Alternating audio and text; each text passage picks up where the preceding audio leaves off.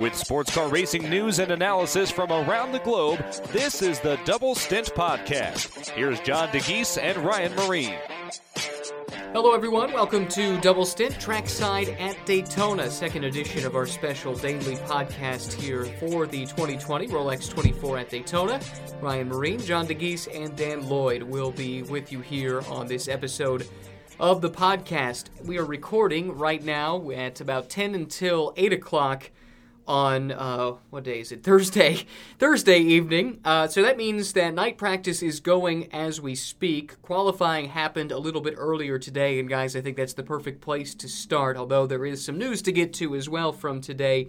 But John, looking at uh, at the prototype results in qualifying, you you can certainly look at the results, and that is definitely one story looking at who's on the pole, but the big story might be the accident for Ricky Taylor and Acura Team Penske. Yeah, Acura Team Penske was leading the time charts earlier in the day. They seemed to have the pace, what appeared to be, but what, when it came to qualifying, I think the Mazdas showed supreme. Um, Olly Jarvis scoring pole for the second consecutive year, but it was not beating his record-setting time from last year. Like you said, I think the story of the day could have been from Ricky Taylor's accident over the curbs. Um, a heavy, heavy, violent accident for the number seven Acura Team Penske uh, entry in the bus stop chicane. Luckily, uh, Ricky's okay. He he walked out. I spoke to him. Um, he was sort of nursing his left. Uh, uh, wrist a little bit, but I think everything's fine. He explained that it was his mistake. He was just pushing so much because he feels that they're at such a deficit right now to the Mazdas that they're basically full on attack mode to try to just keep the pace to the Mazdas. And um, interesting for sure because we sort of seen an ebb and flow between the two manufacturers throughout the season last year. We had a pre-race BO, a pre-event BOP adjustment to the Acura where it lost roughly seven horsepower, and uh, it seems to be that the, the Team Penske squad is sort of in catch-up mode right now, especially now after this accident. Yeah, definitely. So we'll see. It's uh, still to be determined if they'll be on track later tonight. The expectation is that they certainly will be by tomorrow, but a big setback for Acura Team Penske for sure. Should mention as well, LMP2 saw Ben Keating really impress in qualifying. He grabbed the class pole there. He's going to be pulling double duty between uh, two cars, and so remarkable to see what he's been able to do already this weekend. Absolutely. He said he was, you know, it was took a, quite a lot for him to get that lap in the PR1 Mathiasen Motorsports uh, Oreca. Coined the bus stop chicane as the Bermuda Triangle of the Daytona International Speedway and sort of sent his regrets to Ricky for having that accident there. He fully understood how difficult it is to get through that part of the track unscathed. Um, we had some damp conditions earlier this morning. The first session was a bit in the rain. I, it, it, was strange. Um, the conditions haven't been really ideal this weekend. It's been a little warmer today than yesterday, thankfully, but. Um, definitely we've had some accidents that have caught some drivers out. But um, great for Ben to get pole. He's pulling double duty this weekend. Um, he talked about his new fancy Timex stopwatch he bought at Walmart last night to, to, to, calculate the drive times to make sure he doesn't go over the, the four and six hour rule where you're not allowed to drive four hours, more than four hours in a six hour period. Um, he has to complete minimum drive time both in the PR1 Mathiasen car and um, the Riley Motorsports AMG in, in GT Daytona. So he's going to be a busy guy in the race. Busy indeed, and certainly a good thing. He's about as fit as they come for someone his age, and he continues to show remarkable pace. Moving to the GT category, Stan, it was really an all Porsche show. GTLM, a 1 2 there, and we saw the, the Pfaff Porsche on pole in GTD. Just a, an impressive showing from Porsche, specifically uh, surrounding GTLM, where we're seeing this version of the RSR in a, in a race weekend for the first time in IMSA. Yeah, it was a remarkably similar situation to what we saw last year. Despite Porsche coming in with a new car, it's going to be making its 24-hour race debut this weekend. Uh, it, it, was the same as what we had 12 months ago. Nick Tandy on pole um, in the number 911, uh, and it was just a superb lap from the Brit. But I think what was more significant was that Porsche managed to get a front row lockout. Um, the the 911's looking very very strong out there on pace. Um, also impressive though the two Chevrolet Corvette C8Rs uh, racing for the first time this weekend. I think everyone's expecting them to be uh, a competitive proposition. There's been so much development work going behind that car. Um, lap after lap after lap. They've been pounding around for a long time, and they're very they're ready for this race. Um, but it, so it was interesting to see them uh, up there in third and fourth with a good grid spot. Um, maybe challenging on the first lap, but certainly it's it's a good place for them to be. Um, and uh, BMW perhaps not having the session that they would have wanted to have, um, slotting in behind the two Corvettes, uh, but Ferrari as well, um, really off the pace, over a second down the Risi Competizione car. So um, we'll, we'll see we'll see if there if what changes have to be made there from the Risi camp. Obviously, coming off the back of an emphatic Petit Le Mans win. Can they do it again in the 24 hours of Daytona? Qualifying pace suggests no, but uh, that that is a very strong team. So we'll see how it pans out. GTLM at the moment, though, Porsche staking its claim early on. And again, same can be said in GT Daytona.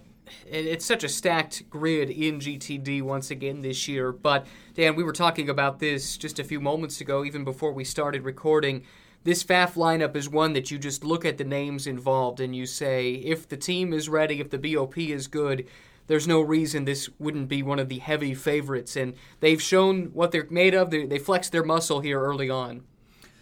Yeah, to be to be five tenths of a second, to be half a second up at the top of the timing charts in GT Daytona in that uh, 18 car field, um, which dropped down to 17 cars actually. We lost a car for qualifying, but it, it was an extraordinary performance.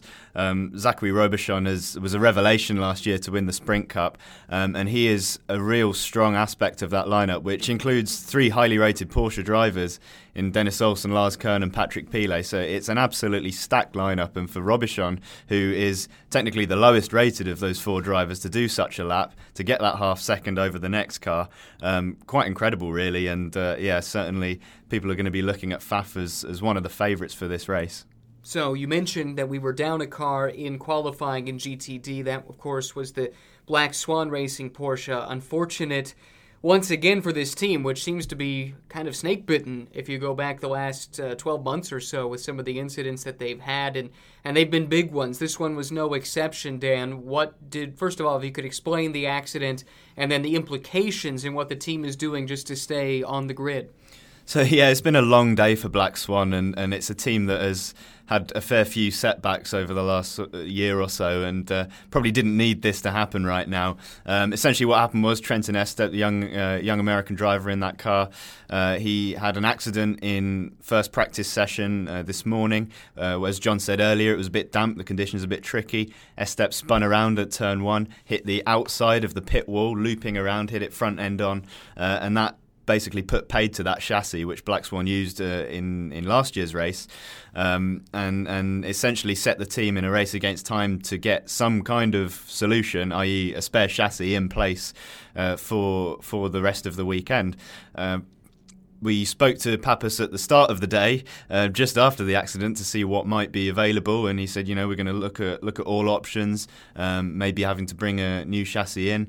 Um, he wasn't writing it writing it off completely, writing the entry off, but it was certainly a bit touch and go. Uh, and we caught up with Tim just before the start of this session that's going on now, and, and uh, fortunately, Black Swan has managed to source a replacement chassis with a bit of help from uh, their rival, essentially, Wright Motorsports.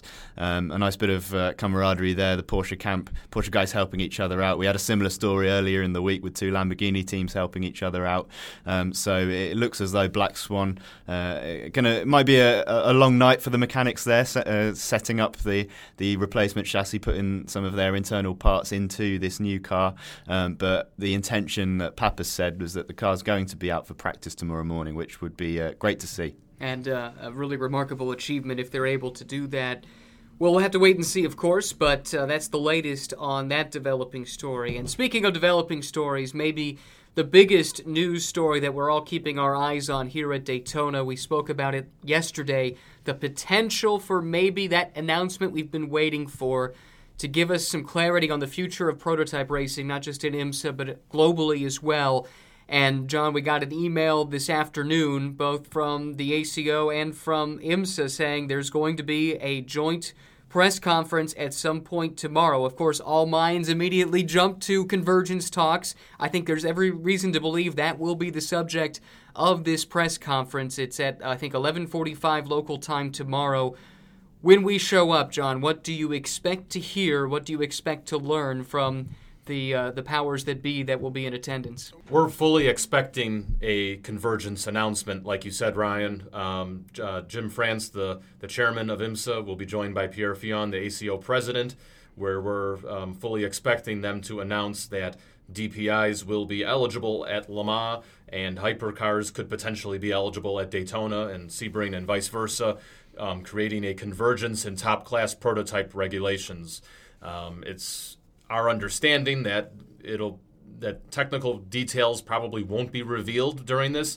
Um, we're still waiting on a lot of confirmation and, and details to come on the the DPI front for 2022. Um, it's looking that there's still some things to be decided. There's been some delays in those regulations because of these convergence talks and the work that IMSA and, and the ACO technical departments have been doing for the last several months. I would say in upwards of the last six months on trying to make this a reality. And um, I think tomorrow is going to be a big day for sports car racing when this is formally announced and, and formally communicated that the plan of the plan to have a single category that will allow the best of both worlds to compete however they may be, most likely via a BOP system to start with, but hopefully a vision of a complete common platform in the years to come. To say this is much anticipated from the media standpoint, I think would be an understatement, but maybe the group that's more interested in hearing what's going to come out tomorrow is the manufacturers. I suspect the room is going to be full of manufacturer reps, and the ones who aren't here are going to be listening in or looking for quotes as soon as possible do you get the sense that they're also waiting like we are to hear what's going to be announced, or is there a chance that they have some notion about what might be coming? The last manufacturers meeting, um, they were, all the manufacturer representatives in attendance were forced to sign NDAs. Hmm. So that's a sign that point that I think that a lot of people knew what was coming. And just when those bulletins came in, uh, the media advisories came in from the ACO and uh, IMSA, just to walk around the paddock and, and seeing some of the manufacturer reps in, a, in attendance, you could see the smiles on their faces. And I think when that bulletin came in, in in the email, that was kind of the reality that this is really happening. And you could see the sigh of relief from some people's faces. You can see that okay, this is this is it, and we're going to be making this work. So um, it's really exciting times for sports car racing. I, I, don't think it's right for us to speculate exactly what it's going to look like. Um, there's been a lot of talk of what the technical regs could be, but I, I think the biggest thing is that the ACO and IMSA appeared to be on common terms and we haven't had anything like this in quite some time. No, and I'm of the opinion that if this is done correctly, this could be a huge game changer for the sport. It could be the one thing, really, that the sport has been missing over the years. But there's still a lot of details that need to be ironed out. How all of this is going to work together. We're probably not going to get a ton of direction on that tomorrow, but I'm looking forward to tomorrow's podcast when we'll have some information. We'll be able to provide some analysis for that to you tomorrow. But I, I, don't think it's hyperbolic to say that this could be a massive day tomorrow for sports car racing moving forward if things pan out the way that, that we all hope that they do. So, with all that said, we do have a couple of questions that came in after last night's show. Uh, one of them actually more of a comment, and it plays off of what we were just talking about, saying that in the opinion of Sut, who wrote in, the perfect stage for prototype convergence announcement would be more appropriate or more likely, perhaps, according to Sut, at the uh, Super Sebring weekend. And there's some truth to that because that truly is the epitome of this cooperation between the ACO and IMSA. I suspect that we'll have a preliminary announcement tomorrow, and then perhaps that is the scene at Sebring, John, for greater information to be revealed. Yeah, I would expect the technical regulations for the DPI side of things to be revealed at Sebring. I'm talking to John Doonan, the new president of IMSA, back at the Roar. He indicated that you know Q1 is still the the goal to release the regulations and Q1 is January, February, March. So we're headed right there, Sebring time, March. I think that gives both sides to sort of work out the details to figure out what exactly DPI 2022 will be or whatever it'll be called or uh, however it interacts with the, the two different Le Mans hypercar platforms that'll be converged in, in whatever way we'll probably find out a little more tomorrow with. Um, also, time is of an essence. I think they had to put this out tomorrow because manufacturers live by days in order to have programs being confirmed. And we know of multiple manufacturers that are quote ready to commit if this is a global prototype platform. We know of McLaren, um, Ford has always made that statement. Um, Porsche is a definitely one an interesting party. Um, Lamborghini, we're not quite quite sure about right now, but um, McLaren. Uh, you know, so I, I, think it's important to get the news out as soon as possible that this is the intent, this is the way to move forward. So um, having that uh, announcement here is why I think it's very important to, to do it now couple of other questions that came in. The first from Masked Cosmo, who says To make night racing more TV friendly, do you think that well lit tracks like Daytona or Bahrain could ever run without the cars running their nighttime headlights? This would be to address the issue of headlights flashing on the TV screen. I think we've had questions about that before. It's an interesting point. Certainly, I agree that it, it does make it challenging from a TV viewer's perspective sometimes with just all those lights coming right at you into your living room. I see this, though, as something that the sanctioning bodies would say, for safety's sake, the lights should always be on, and I have a hard time seeing anybody ever budging from that stance. Yeah, I, would agree with you, Ryan. Um, even just going out right now during the nighttime session, taking some photos, yeah, the lights do get in your way, and it's quite interesting. In the, in the last couple years, they've evolved where all the GT cars used to be yellow tinted lights, and now the GTLMs actually have um, clear lights like the prototypes. So it's a little difficult actually differentiating some of the cars on track. I know that's not your exact question there, but um, point being, safety is a priority, and I think the lights have to stay on, even at a even at a brightly lit track as Daytona. It's an interesting point, though, and thanks for writing in. And finally, a couple of questions from Tarek R. The first one we have five brands in GTE racing, but only one competes in the two major championships. America is a huge road cars market for both Ferrari and Aston Martin, yet they skip IMSA. And the same for Corvette and BMW, iconic brands not racing in a true world championship. Is it difficult to have semi works teams in GTE Pro and GTLM a la Risi Competizione? I think the answer is clearly yes, or else we would see a team like Risi more. Um, that's just my thought. How about you, Dan?